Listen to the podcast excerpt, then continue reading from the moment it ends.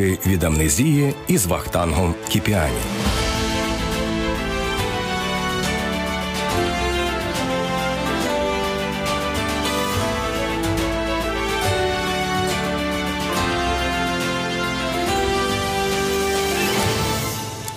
Бути українцем. Чотири історії про героїв, які обрали саме українську ідентичність. Сьогодні поговоримо на тему вибору: бути українцем чи ні. Я розповів вам чотири неймовірні історії про дивовижних людей. Всі четверо були українцями з вибору, а не з народження. Ліки від амнезії. 30 історій про українську незалежність. Він гетьманував військом запорозьким у вигнанні три десятиліття і став автором першої української конституції, хоч етнічним українцем не був. Пилип Орлик. Пилип Орлик, родом із Білорусі, народився у сім'ї чесько, польсько, литовського походження. Він отримав гідну освіту. Спочатку навчався в єзуїтському колегіумі у Вільнюсі, а згодом переїхав в Україну, де 1694 року закінчив Києво-Могилянську академію. Після навчання майбутній гетьман служив писарем у канцелярії київського митрополита. Хоча Орлик не мав родових коренів в Україні, його кар'єра розвивалася стрімко. Невдовзі молодший писар зайняв поважну посаду старшого військового канцеляриста. Щоправда, ввійти в середовище козацької аристократії Гетьманщини йому допомогло одруження з донькою полтавського полковника Павла Герцика Анною. У 1702 році Пилипа Орлика призначили генеральним писарем Івана Мазепи. Фактично він став його довіреною особою. А після поразки у бою під Полтавою Орлик разом із гетьманом вирушив до містечка Бендери, що тоді входило до володінь Османської імперії. Саме там, після смерті Івана Мазепи, 5 квітня 1710 року, козацька рада у вигнанні обрала нового керманича. Вибір зупинився на досвідченому писарові покійного гетьмана. Це був Пилип Орлик. У день виборів новообраний гетьман уклав угоду зі старшиною та запорожцями.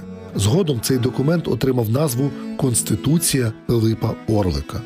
На той час цей документ був революційним. Він обмежував привілеї гетьмана та старшини, вирівнював козаків у правах, зберігаючи при цьому окремий статус запорожців. Окрім того, Конституція передбачала політичну незалежність України від Московії та розбудову незалежної української церкви.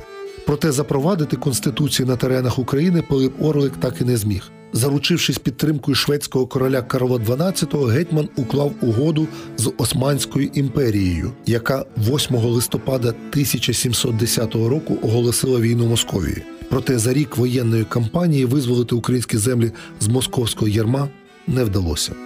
З 1714 року український гетьман живе у вигнанні на запрошення Карла XII у Швеції. Однак після підписання шведсько-московського миру Пилип Орлик змушений був поневірятися Європою, шукаючи підтримки у відновленні державності. Ліки від амнезії. 30 історій про українську незалежність. Наш другий герой не менш легендарна постать. Нащадок династії Габсбургів, який мав амбіцію стати українським монархом, австрієць, який обрав українську ідентичність і став нашим національним героєм. Вільгельм фон Габсбург Василь Вишиваний. Ще з малку батько Вільгельма Карл Стефан, троюрідний брат самого цісаря Франца Йосифа та адмірал австрійського флоту, готував сина до військової кар'єри. Після відставки батька родина оселилася у маєтку на Західній Галичині. Потай від родини 17-річний Вільгельм відправився у Карпати. 40 днів на Гуцульщині назавжди змінили його життя. Вражений культурою цього краю, він починає вивчати українську мову. У лютому 1915-го ерцгерцог закінчив навчання, отримав звання лейтенанта австрійської армії і був відправлений до полку цісарсько-королівської кавалерії Австро-Угорщини, яка формувалася переважно з українців. Під командуванням Вільгельма Габсбурга сотня повністю українізувалася. З її складу вилучили поляків та угорців, а всі вояки мали синьо-жовті відзнаки на уніформі. У війську австрієць не тільки досконало опанував українську, але й почав вважати себе українцем. До того ж, під однострій нащадок Габсбургів часто одягав вишиту сорочку, яку йому подарував один з підлеглих. Відтоді у полку його прозвали Василем Вишиваним. Вільгельм Габсбург, як член імператорської родини, в 21 рік автоматично став членом Сенату. Там він налагодив контакти з українськими послами. Після революції в Росії і створення Української Народної Республіки Австро-Угорщина стала однією з перших держав, яка визнала її незалежність. В обмін на забезпечення зерном Німеччина і Австрія погодилися допомогти УНР у боротьбі з більшовиками. На час цієї місії імператор Карл І, який до слова був двоюрідним братом вишиваного, призначив Вільгельма Габсбурга комендантом військової групи на півдні України, до складу якої увійшли і вояки легіону українських січових стрільців. У 1918 році українські військовики переконували Вільгельма Габсбурга взяти участь у заколоті проти Павла Скоропадського. Після повалення гетьманату австрійський ерцгерцог мав би очолити український уряд. Однак Василь Вишиваний від спокусливої пропозиції відмовився. Після повалення гетьманату Скоропадського Вільгельм Габсбург почав співпрацювати з урядом директорії, тоді ж отримав звання полковника армії УНР. Проте Василь Вишиваний не зміг стерпіти укладеного Симоном Петлюрою у квітні 20-го Варшавського договору, згідно з яким до Польщі мала відійти східна Галичина та п'ять повітів Волині. На знак протесту Ерцгерцог подав у відставку і виїхав до Чехословаччини, а звідти до Відня. Опинившись в еміграції, Вільгельм Габсбург продовжує триматися українського берега.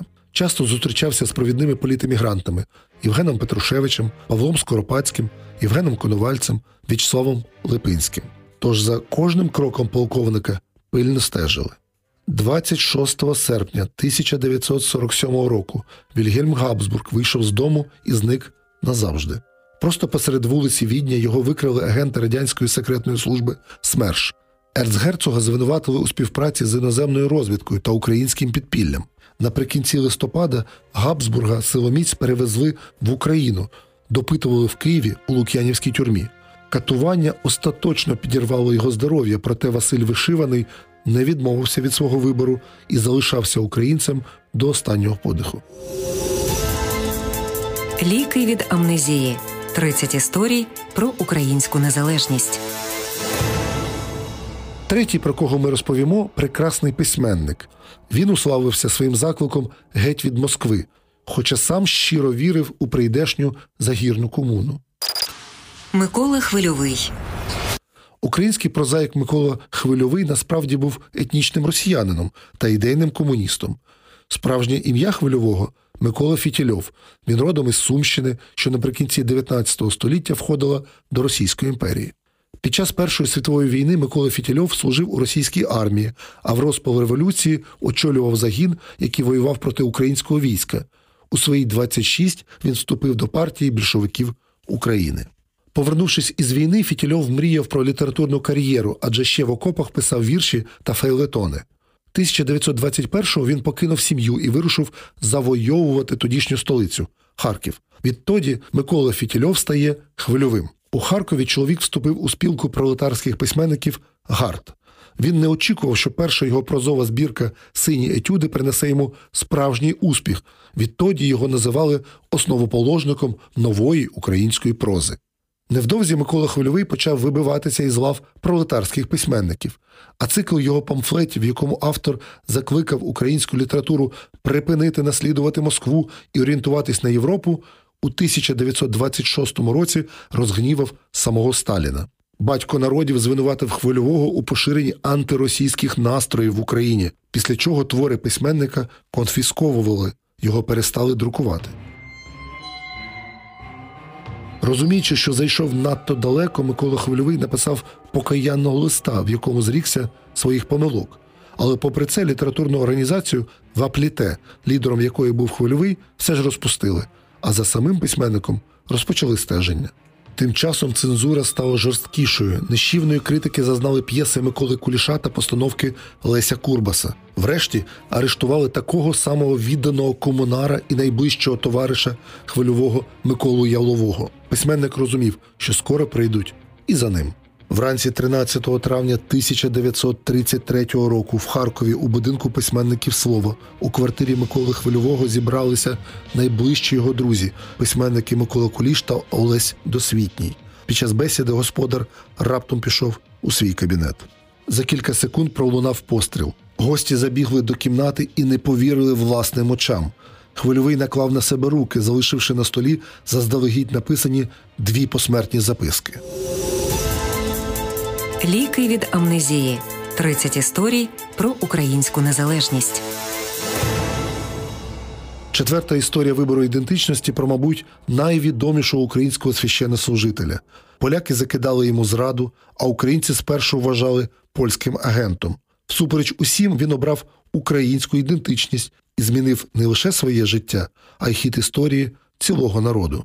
Він народився графом і міг прожити безбідне життя, але він свідомо обирає скромну келію замість розкішного маєтку. Польський аристократ стає українським єпископом. Андрей Шептицький 29 червня 1888 року граф Ян Кантій Шептицький із дружиною Софією мовчки проводять сина до воріт монастиря отців Василіян в Добромелі. Вибір парубка стати не просто священнослужителем, а саме греко-католицької церкви неабияк шокує батьків. Граф своєму синові, який захоплювався верховою їздою і мисливством, передбачав видатну кар'єру у польському війську. Однак уже за кілька місяців Роман Шептицький складає перші чернечі обіти і приймає ім'я Андрей. Стати монахом східного обряду фактично означало стати русином, тобто українцем. Вибір польського аристократа для багатьох був незрозумілим.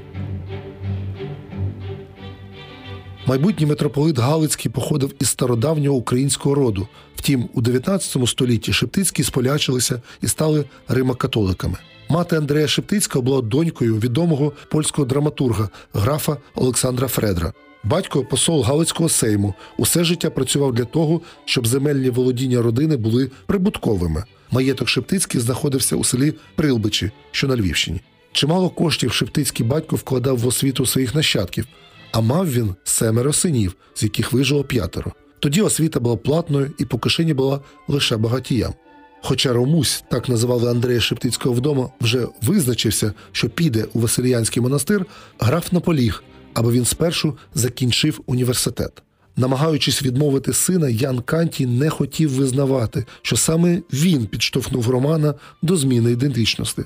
Молодого монаха, правника за освітою, швидко помічають вищі ієрархи греко-католицької церкви. Священницька кар'єра Андрея Шептицького була стрімкою. 1896-го його призначають ігуменом монастиря святого Онуфрія у Львові. А через три роки, коли Шептицькому було 34, імператор Франц Йосиф І номінував його на єпископа Станіславівського. Після смерті митрополита Юліана Саско-Іловського вибір Ватикану був уже очевидним.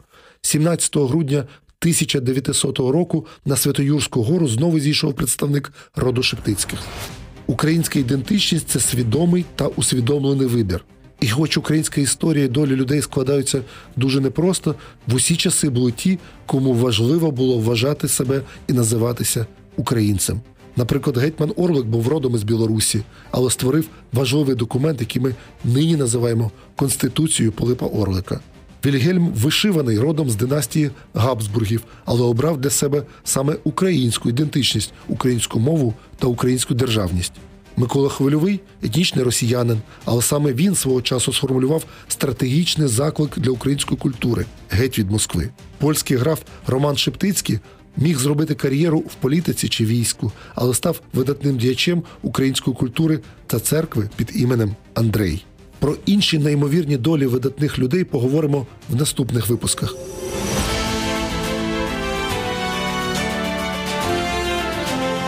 Ви слухали ліки від амнезії з Вахтангом Кіпіані. Можливо, у вас теж залишилися спогади про історії, які звучать у нашому подкасті. Пишіть їх у коментарях і не забувайте підписуватися на нас у SoundCloud, Apple Podcast, Google Podcast або інших зручних для вас платформах.